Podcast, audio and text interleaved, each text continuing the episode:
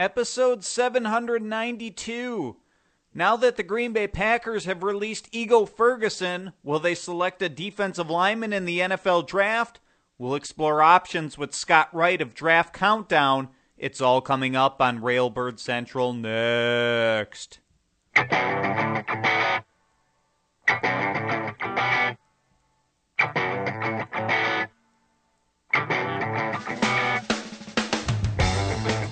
Good morning, Green Bay Packers fans, and welcome to Railbird Central at Cheesehead TV, the longest tenured Packers podcast on the internet.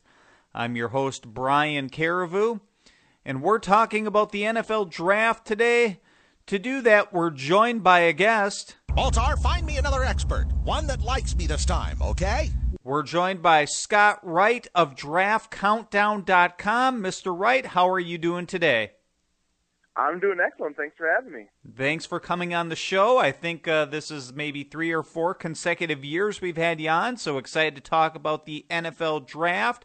Uh, we're going to have a defensive line theme today, and in uh, light of the Packers releasing Ego Ferguson and whether they might uh, draft a defensive lineman. So Scott, let's let's start with this. Is there any chance whatsoever teams could be scared off by Solomon Thomas of Stanford, his lack of experience and his tweener body type, and that he could possibly fall to Green Bay?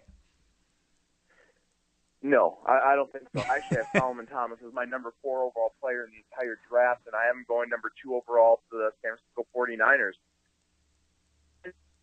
For me, in my rankings, I have two players that I gave my elite grade to. Uh, Myles Garrett, the defensive end from Texas A&M, who's going to be the number one overall pick, and then Leonard Fournette, the running back from LSU. But then after that, I think there's a drop off. I think you could probably take the next six to eight players, and you might get as good of a player at at 12 as you do at four. And I think Solomon Thomas is very much in that mix. And I think it's a little bit of a misconception that he's a, a defensive end, defensive tackle tweener. Was he used like that at times in college? Yes, he was, and he's capable of kicking inside in certain situations. But but he's more. I think he's more of a defensive end outside linebacker than he is a defensive end defensive tackle. Uh, he, he's a much better athlete, I think, than people give him credit for. Uh, he ran he ran a sub four seven uh, at, at scouting combine. He tested very well at uh, 273 pounds. So uh, doesn't have the length Garrett has, but uh, actually tested similar in terms of the speed and the athleticism. So uh, I think Solomon Thomas is going to be long gone for the Packers, and and I'm a big fan of his. Uh, not only in terms of talent, but but the tangibles I think he has to to the work ethic, uh, the motor to match to, to live up to his uh, uh, to maximize his potential. So I think Solomon Thomas can be a top ten pick. But if he were there for the the Packers, he'd certainly be a great fit for them. I knew it was a long shot, but I thought I'd ask anyway. It seems more likely a player like maybe Malik McDowell of Michigan State would be available late in the first round. So Scott, should a team like the Packers be scared off by his 2016 season? And do you think he's worth taking as early as late in the first round? I don't know if the Packers should be, but I think the, a team like the Packers will be. I, I just don't think he strikes me as a Ted Thompson type of player. And there's no denying the talent of Malik McDowell. He's 6'6", 295 pounds. He carries it extremely well. He's a great athlete. This is more of that defensive end, defensive tackle tweener. Um, a, a guy who can play inside or outside depending on, upon the scheme, whether it's 3-4, 4-3. But um, has some maturity issues. There's some off the field concerns with him, even going back to his high school days. I believe there was controversy with him coming out of high school when he signed his letter of intent and uh, didn't have the type of big junior campaign that everyone was expecting. So uh, I don't think there's any question he's a first round talent. He could slide into the second round though. Um, very much going to be a boomer bust type of prospect, and uh, it just doesn't strike me though as a Ted Thompson type of player. Fair enough. Uh, Scott, I look at the Packers losing a player like Julius Peppers in the offseason, and I look at Taco Charlton of Michigan as a player that has a similar body type, very tall defensive lineman. Do you think he can have that type of impact? Not really. And the guy I actually have been comparing to Julius Peppers in this draft is Myles Garrett, who's going to be the number one overall pick. So, you know, Julius Peppers is kind of a special breed. Uh, he, I, I think he might be the best pure uh, deep pass rusher to come along. Uh, Garrett might be the best pure pass rusher to come along since Peppers. So um, that, that's pretty rarefied air. But the Packers are going to have a lot of options when it comes to adding a pass rusher. They need to do that. Losing Peppers, they need to bolster their their pass rush, and uh, and, and this is the type of year where you know everybody's in need of pass rushers. That's a position where everybody's looking for help, and yep. and there's enough depth this year where you're going to be able to get a good one still, not only in the first round, but the second round, even the third round. I wouldn't even be surprised into the fourth round if you can get a pretty good pass rusher. So um, there's more depth than usual. Taco Charlton from Michigan specifically, I'm, I've never been quite as high on him as some, and he's a very good player. And certainly that frame is really intriguing. He's six five and a half, 280 pounds almost. Not a dynamic athlete though. He's not going to be an elite edge pass rusher. Um, the guy he kind of reminds me of coming out of college was Chandler Jones, in that he's kind of this raw ball of clay where you can mold him into whatever you want him to be. You want to bulk him up, you can make him a, a base end or a five technique. You want him to trim down, you could try to make him an outside linebacker. I just don't know that he has the, the pure pass rush potential that, that Chandler Jones did. And another similar player that I actually like, uh, maybe at a, a, a better value point in the draft would be Daeshon Hall from Texas A&M you gave me the option between getting Taco Charlton in round one or Daeshon Hall from Texas A&M in round two or three, I might prefer Hall just from a pure value perspective. But uh, but Charlton, I think if he's there, he's gonna be one of those guys in the mix, and I absolutely think outside linebacker is to be one of the top two or three priorities for the Packers going into this draft because not a whole lot to speak of beyond Clay Matthews and Nick Perry.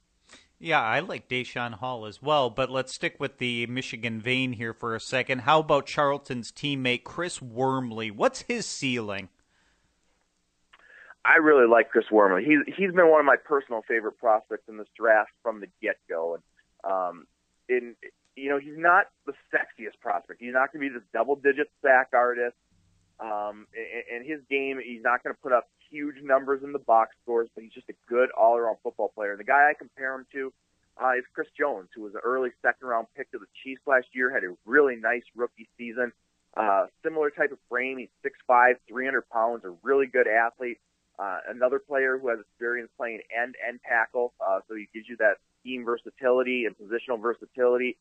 Uh, I think when all is said and done, Wormley's got a shot to sneak into the back end of the first round. There's such a fine line between being the 30th pick and the 50th pick of the draft. So he's very much in that conversation. I think when push comes to shove, he's probably going to end up being more of a early to mid second round pick, but he's going to be a great value at, at that point. And uh, I'm a big fan of his and uh, uh, just a really good football player. I think he's one of the safer bets in this class to have a long, productive career, even though he might not be a perennial pro and this big time sack producer. He's going to be a really good player for a long time. We're talking to Scott Wright of DraftCountdown.com here at Railbird Central on a Friday morning. Scott, what's your opinion of Larry Ogunjobi of North Carolina Charlotte, and what do you think is the earliest he'll come off the board? Yeah, and I think he might go a little earlier than, than a lot of people expect because he's certainly not a household name playing at, at Charlotte. And – I remember last season, and he was he was on the radar, and, and you know that the opportunities to see him play are going to be few and far between. So they played Louisville on television early in the season. So I made a point to watch that, and I think it was their first game of the year, and they wound up getting beat really bad. I mean, I think Louisville hung 70 on them or something like that. but what impressed me with Larry Ogunjobi is that even late in the game, when they were getting beat down, he was still playing hard, and and you like to see that. Uh, and and he very much fits the mold, I think, of the Packers type of defensive lineman. I think he he's like a Mike Daniels type of player where um, doesn't have that uh, prototypical length that you look for, but just a really good all around player. Probably a little better run stuff from the pass catcher, but uh, another player. It's kind of a theme here we're talking about when it comes to the Packers, but versatility. Four three or three four defense. He's got that. Uh, he could either be that uh, defensive tackle or that five technique, and and he kind of reminds me a little bit to, uh, uh, uh, to a certain degree, uh, you know, of like a Mike Daniels. They they signed Ricky Jean Francois maybe a short term solution. So uh, I think Ogunjobi in the maybe second round, but I don't think he's going to get of the third round. Certainly no lower than the fourth. That's his range. Uh, but when all said and done, I think I have him in the third round in my most recent mock draft. All right, you mentioned Mike Daniels, Scott, so uh, that kind of leads me into this question. The Packers have a history of drafting players from Iowa, not only Daniels, but Brian Bulaga, Micah Hyde. So that gets me thinking about defensive lineman Jaleel Johnson in this year's draft class. What do you think he can provide in the NFL? Yeah, and, and and somewhat of a polarizing prospect to to a certain degree with Julio Jones uh, or Jaleel Johnson. Excuse me. There's some people who feel he's maybe even a fringe first round pick. I think that's really rich. Um, he's not, even though he he had a pretty productive year in terms of impact plays behind the line of scrimmage as a senior with 10 tackles for a loss and seven and a half sacks. Really not that type of player. He's more of that space eater, uh, really powerful. He's a big body in the middle just not going to give you a lot from a pass rush perspective. Um, and, uh, and and certainly that's an area I think where the Packers need some help. They need a nose tackle, so I think he's going to be an option. Maybe as early as the second round, but probably no later than third. I think that's going to be Jaleel Johnson's range, and uh, and, and he's going to be one of the top nose tackle, pure nose tackle prospects in this draft. And and and I think you can make an argument the top pure nose tackle prospect in this draft. So maybe that pushes him up a little bit. He came in at the combine six two and five eighths, 316 pounds. So he's got the bulk you look for in the interior to take up blocks and and uh, and and, uh, and and and kind of bolster the interior. But one of the concerns too is he didn't lift very well at the scouting combine, uh, which is a concern for those offensive and defensive linemen. You want to see them uh, lift well, and he was, I think, one of the poorest performing defensive linemen in that regard. So a little bit of a red flag there, but I think he'll be a day two pick. All right. A lot of my questions have been about high round draft choices, so going to test your knowledge here. Obviously, this is not a big time prospect, but it was reported just yesterday, I believe. The Packers are bringing in Mississippi State defensive end Jonathan Calvin for an official visit. Scott, do you know anything about him? I, I can't blame you if you don't know much. No, absolutely. He's been in my rankings from uh, from the start, I believe. Okay. Uh, and he's he's similar to some of these other Mississippi State linemen we've seen in recent years, where they don't necessarily have the ideal length you look for. They're a little short and squatty, maybe don't have the arm length. Not necessarily dynamic athletes, but their their athleticism and speed play up a little bit. And I, I kind of think back to a Pernell McPhee type of player. Um, I, I guess a poor man's Pernell McPhee for those who remember him. And uh, that, that's I guess that would be my comparison for Calvin. He's a former JUCO player. Um, and, and had a pr- pretty productive past season. He had 11 and a half tackles for a loss and seven, hack, seven sacks as a senior. Um, so he's not going to test really well. He's not going to be the most productive guy, and that's probably going to keep him out of the draft. But he's going to be an intriguing guy and, and uh, as a priority free agent, and uh, and I think he's got a chance to make a roster. Probably not as a frontline guy, probably more as a depth backup guy, but he's got some pass rush potential, even if he's not going to wow you with his pure physical tools. Very good. Uh, Scott, before we let you go, do you have anything to promote? Any upcoming articles uh, our listeners can check out at draftcountdown.com or anything like that? Yeah, well, the big thing is I just recently updated the, the mock draft, so uh, check that out. Three rounds, a lot of in-depth analysis, all, 107 picks in all. Um, check out the rankings, in-depth rankings, career stats for all of the players. I recently did a podcast, uh, my annual small school show with uh, guest Cooper Kupp from Eastern Washington and Grover Stewart from Albany State. And uh, lastly, you can also follow me on draft uh, on Twitter at Draft Countdown. Sounds good. We'll send our listeners there. Scott, thanks so much for taking the time to talk to us this morning. We greatly appreciate it. We love to have you on the show every year, and we'll have you back on next year. It was my pleasure. Thanks for having me. Thank you. Take care. Scott Wright of NFL Draft Countdown joining us here at Railbird Central on a Friday morning.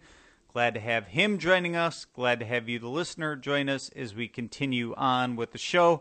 Today's show is brought to you by Bierock, Madison's forthcoming craft beer bar, of which I am the prospective owner. We've started a GoFundMe campaign to raise startup capital for the project and hope you'll consider contributing. Here's a clip we created for the campaign. Please take a listen.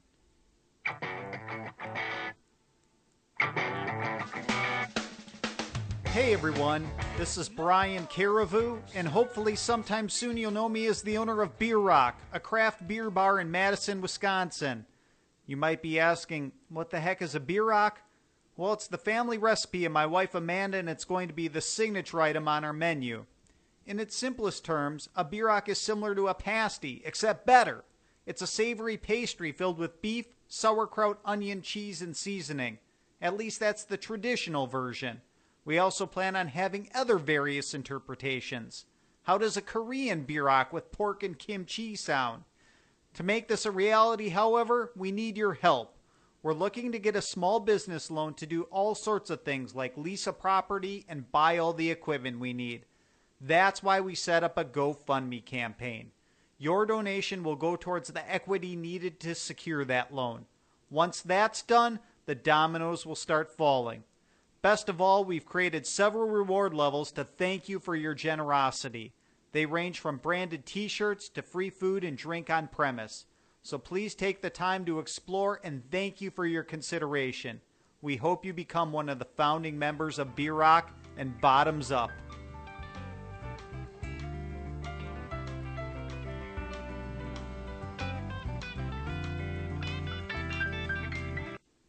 To contribute, please visit gofundme.com slash bierock. That's gofundme.com slash B-I-E-R-O-C-K. What the hell's going on out here? I'll try to tell you, Vince, in our Packers news segment, what prompted today's discussion of rookie defensive linemen was the Green Bay Packers' release of Ego Ferguson, which was a short lived experiment. To explain what happened, the Packers originally, of course, put in a waiver claim on Ferguson from the Chicago Bears. But once Ferguson came to Green Bay, he failed his physical, and the Packers subsequently waived him again. This is only speculation, but I'm guessing it had to do with Ferguson's surgically repaired shoulder. He missed the entire 2016 season, having been placed on injured reserve when he hurt his shoulder in the preseason, requiring surgery. That being said, he was also placed on injured reserve in 2015 as well with a knee injury. It wasn't specified which injury it was, just that he failed a physical. But to the Packers, this was a low risk experiment, uh, maybe a no risk experiment.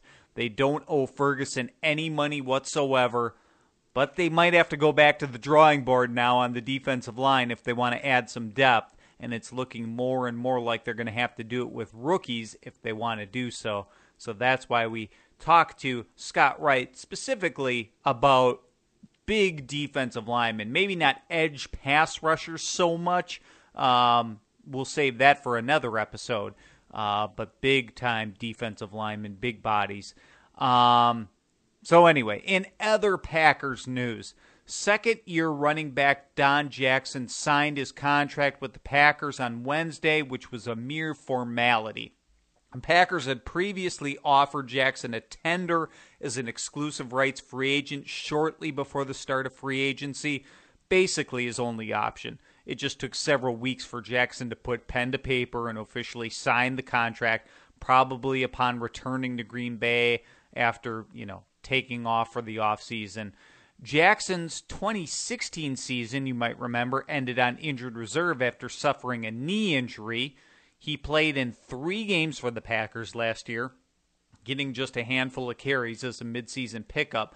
But as as far as his future goes, he becomes just the third true halfback on the Packers roster, in addition to Ty Montgomery and Christine Michael. We've heard Packers coach Mike McCarthy say the Packers are going to add more running backs before the month of May is over. So Jackson is going to have plenty of competition. The advantage he has is that he has a year of experience under his belt and a year getting to know the Packers offense, but he's far from a lock for the roster. Um, he'll have he'll he'll have to earn his spot in the rotation and it'll start when the program off-season program begins here shortly in just a few weeks i think something like 2 weeks away or maybe only a week and a half until they begin their workouts um, in phase one of the off-season program. We'll talk more about that when it starts and I'd be remiss if I just if I didn't note this this, this morning as it came across my social media feed. Uh, People magazine reports that Packers quarterback Aaron Rodgers and celebrity celebrity girlfriend actress Olivia Munn have broken off their relationship. I don't really follow these things, nor how reliable an outlet People magazine is of news.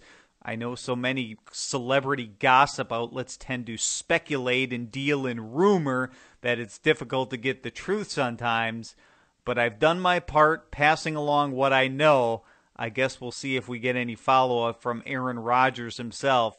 That's going to be as much as I'm going to co- contemplate or speculate on the topic. Feel free to take this where you will on your own, and I've already seen plenty of people do so on social media as uh, the story goes viral, so to speak. But uh, I'll just leave it there as I don't care to comment too much on a player's re- personal relationship. Uh, but it is notable being the face of the franchise. And if it wasn't Aaron Rodgers, it might not be mentioned at all.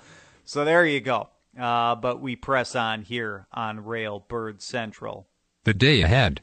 It's actually a pretty busy Friday for the off season. Let's start by noting it's the final day of university hosted pro day workouts, to my knowledge, unless there's been others added that I don't know about, and that could happen at some small school or something like that. The final colleges to put on workouts on Friday include TCU, Tulane, and Portland State. Uh, I know Tanzel Smart, a defensive lineman out of Tulane, will kind of be the one of the players to watch in this uh, among those schools. TCU has a couple other prospects as well, none really highly rated, but a few mid-round prospects too. Uh, so Packers scouts will be wrapping up their campus visits with those dates. Now, sometimes players that have been injured that are entering the NFL draft hold individual workouts, but I consider those different from university sponsored pro days. If you were wondering about the difference, so uh, you may hear about pro day workouts. It just kind of depends how you want to quantify them uh, in the days before the NFL draft coming up here. Uh, but also coming to a close is the Green Bay Packers 2017 Tailgate Tour, which we talked about at length in our last episode of Railbird Central on Wednesday. After visiting Houghton, Michigan on Thursday evening, there's only two stops on the tour left. Tonight, on Friday night, they visit Rhinelander, Wisconsin, and then on Saturday, the tour concludes with a stop in Iron Mountain, Michigan, with several stops at local schools and and uh, charitable organizations along the way.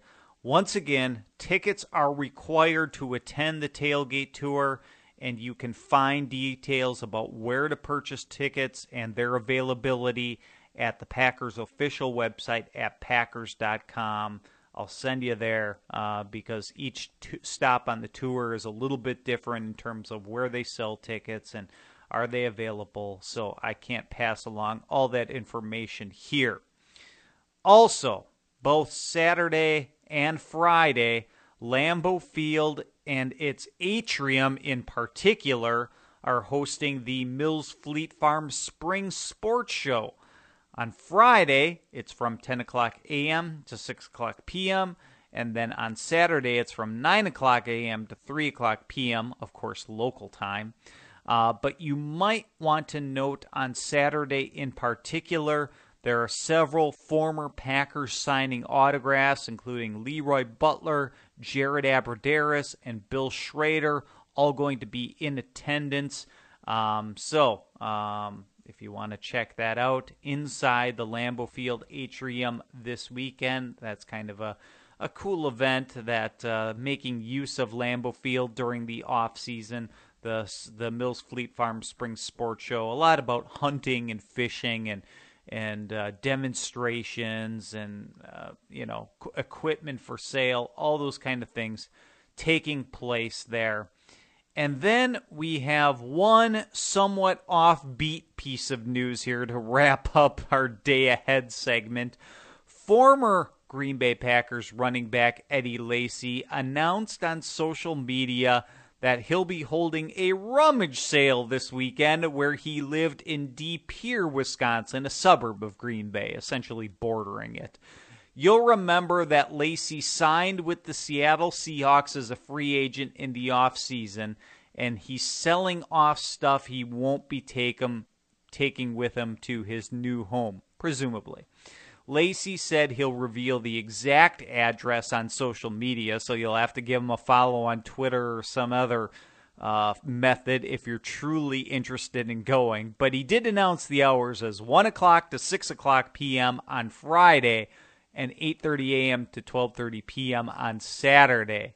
Lacy also announced that he's donating all the proceeds to charity and that he'll give any unsold items to Freedom House in Green Bay, a nice gesture for a departing player.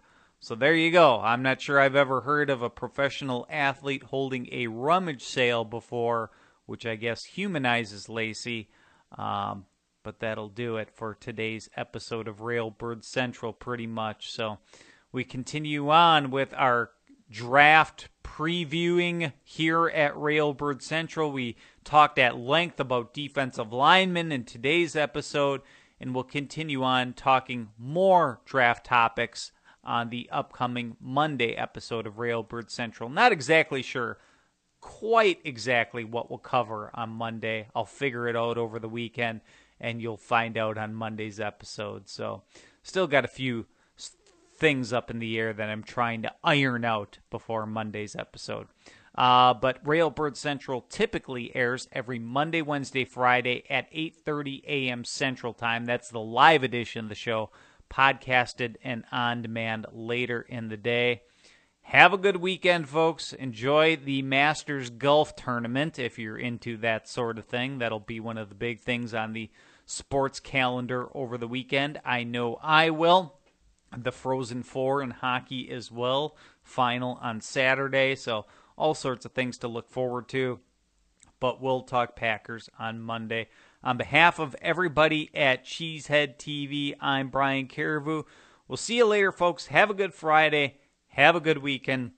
I leave you today with a song called Sometimes a River by String Cheese Incident on Sci Fidelity Records. See you later, everyone. Go, pack, go.